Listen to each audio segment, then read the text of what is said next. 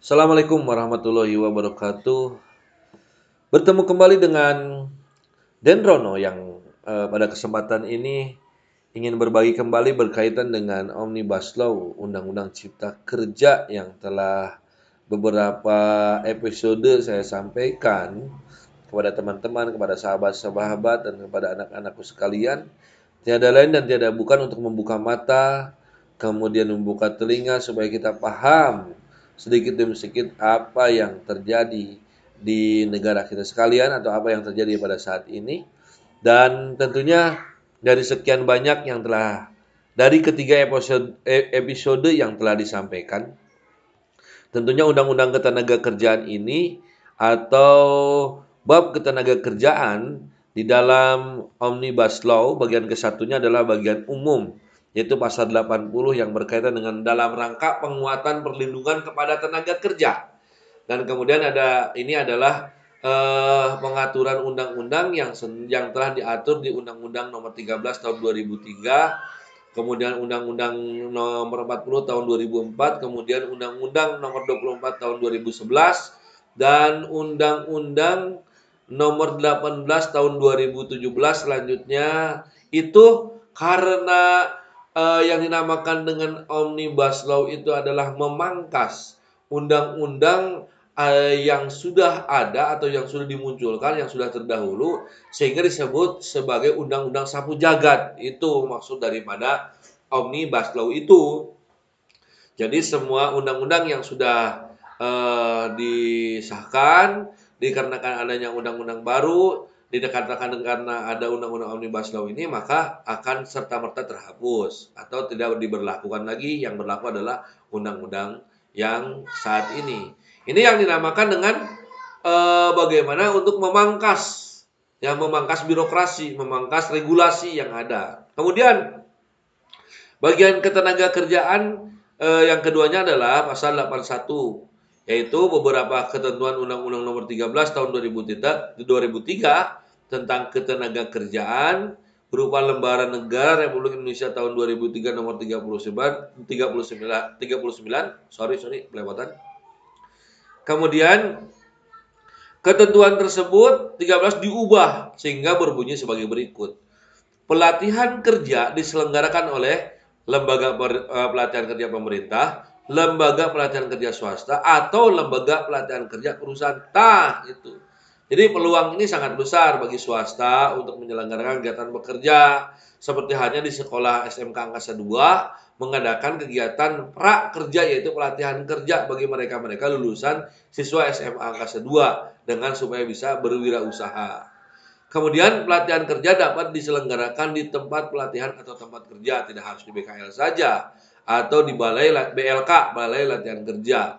Kemudian lembaga pelatihan kerja pemerintah sebagaimana dimaksud pada pasal ayat 1 atau e, BLK tersebut uh, mendaftarkan kegiatannya kepada instansi yang bertanggung jawab di bidang ketenaga kerjaan dalam hal ini adalah Depnaker.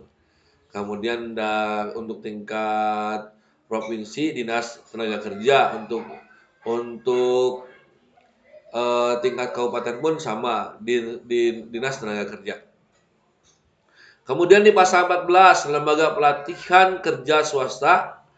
Oh udah ya, di Kemudian pasal 37 pelaksanaan penempatan tenaga kerja sebagaimana dimaksud pasal 35 yang tadi dibacakan yang belum dibacakan pasal 35 ya. Ya, maksudnya adalah eh, pasal instansi pemerintah yang bertanggung jawab di bidang ketenaga kerjaan yaitu di Disnaker, lembaga penempatan tenaga kerja swasta itu bisa melakukan penempatan kerja. Termasuk BUMN, termasuk di antaranya adalah swasta-swasta yang bergerak di bidang industri, baik skala menengah maupun kecil, baik skala menengah ataupun besar, seperti itu. Kemudian begitu juga dengan perizinan. Perizinan dapat uh, disesuaikan dengan memenuhi norma, standar, prosedur, dan kriteria yang ditetapkan oleh pemerintah pusat. Kemudian pasal 42 juga seperti demikian anak-anakku sekalian. Dan teman-teman tentunya yang mendengarkan podcast ini, setiap pemberi kerja yang memperkerjakan tenaga kerja asing wajib memiliki rencana penggunaan tenaga kerja asing yang disahkan oleh pemerintah pusat dan tentunya nantinya akan digantikan oleh tenaga lokal. Maksudnya begitu. Saat ini bisa saja tenaga asing menguasai peran uh, pada posisi tertentu dikarenakan apa? Karena kan mungkin uh, para pekerja lokal belum dapat melakukan itu atau keahliannya belum sampai saat uh, sampai seperti halnya tenaga asing.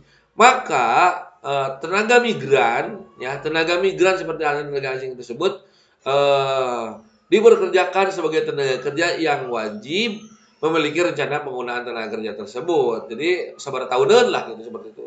Bisa dua atau tiga tahunan. Pemberi kerja orang perseorangan dilarang memperkerjakan tenaga asing. Nah, tidak boleh. Kalau misalnya saya punya perusahaan kebab, kebab sehati ini memperkerjakan tenaga asing dari Turki tetap tidak bisa karena bukan perusahaan besar, tenaga kecil. Kemudian eh, ketentuan sebagaimana eh, dimaksud di atas, direksi atau komisaris dengan kepemilikan saham tertentu atau pemegang saham saham sesuai dengan ketentuan peraturan perundang-undangan. Ya, pegawai diplomatik dan konsuler pada kantor perwakilan negara-negara asing Ah, ini mereka-mereka yang bisa bekerja itu, tenaga asing yang bisa bekerja itu adalah mereka sebagai direksi, komisaris, terus eh, pemegang saham itu. Ari tukang macul-macul teh piraku teh teh kudu didatangkan dari Cina, tukang macul didatangkan dari Zimbabwe, dari Nicaragua dan sebagainya dari urangnya pabalatak begitu anak-anakku sekalian, teman-teman sekalian. Jadi tidak usah mendatangkan tenaga asing itu yang level kualifikasinya menduduki eh, jabatan yang di Indonesia juga pabalatak banyak seperti tukang jahit, tukang rajut, tukang tenun dan sebagainya atau tukang sablon, tekululah tenaga asing mah. Tetapi mereka yang komisaris, pe, direksi, pe, kena naon. Atau pegawai diplomatik dan konsuler. Ya, seperti itu diplomatik boleh tenaga asing. Tenaga kerja asing yang dibutuhkan oleh pemberi kerja pada jenis kegiatan produksi yang terhenti karena keadaan darurat, vokasi, perusahaan rintisan, startup, kunjungan bisnis, dan penelitian untuk jangka waktu tertentu. Tah, etama berdasarkan jangka waktu tertentu. Tenaga asingnya yang dibutuhkan oleh pemberi kerja tersebut atau perusahaan dengan catatan bahwa dalam keadaan darurat butuh eh, kejuruan yang tepat. Kemudian karena ini perusahaan rintisan, maka diperlukan startup yang memungkinkan tenaga asing lah yang dapat bekerja di perusahaan tersebut. Tenaga kerja asing dapat diperkerjakan di Indonesia hanya dalam hubungan kerja untuk jabatan tertentu dan waktu tertentu serta memiliki kompetensi sesuai dengan jabatan yang akan diduduki. Jadi jangan khawatir. Ini orang-orang selalu khawatir, wah lihat pemerintah sekarang, Cina sudah masuk sebagai tenaga kerja dan sebagainya, dan sebagainya. Undang-undang ini telah mengaturnya. Jadi jangan khawatir anak-anakku sekalian, anda-anda sekalian, teman-temanku sekalian, yang saat ini duduk di SMK yang nanti akan melanjutkan estafet sebagai pekerja-pekerja di Indonesia, itu harus mengerti dan harus paham betul bahwa tidak serta-merta tenaga asing dapat bekerja di Indonesia. Tenaga kerja asing dilarang menduduki jabatan yang mengurusi personalia seperti jadi humas. Nah, itu bagian kita. Karena hubungannya langsung dengan masyarakat. Jadi HRD itu bagian kita karena hubungannya dengan masyarakat dengan banyak orang yang ada di situ. Demikian anak-anakku sekalian. Nah, ini yang yang perlu kita pahami dan kita cermati bahwa selama ini kita terjebak dengan situasi dan kondisi yang menyebabkan apa? Cenderung cenderung pemahamannya dangkal, pemahamannya sedikit dan menyebabkan anarkis seperti demikian. Kita sebagai generasi emas tahun 2040 yang jelas ini adalah bonus demografi kita, kita harus sadar betul bahwa ini adalah undang-undang ini dibuat untuk uh, kepentingan bersama rakyat Indonesia. Itu kata pemerintah loh. Kalau betul Denrono gimana? Menurut Denrono, mari kita lanjutkan dulu pemahamannya.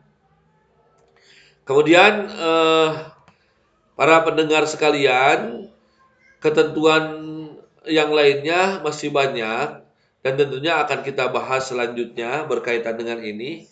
Dan eh, dengan maksud kita eh, paham akan segala sesuatu yang berkaitan dengan undang-undang Omnibus Law UU Cipta Kerja atau Ketenaga Kerjaan yang nantinya ini bisa jadi adalah sebagai pegangan dan barometer kita untuk bekerja di bumi pertiwi ini. Demikian disampaikan melalui podcast.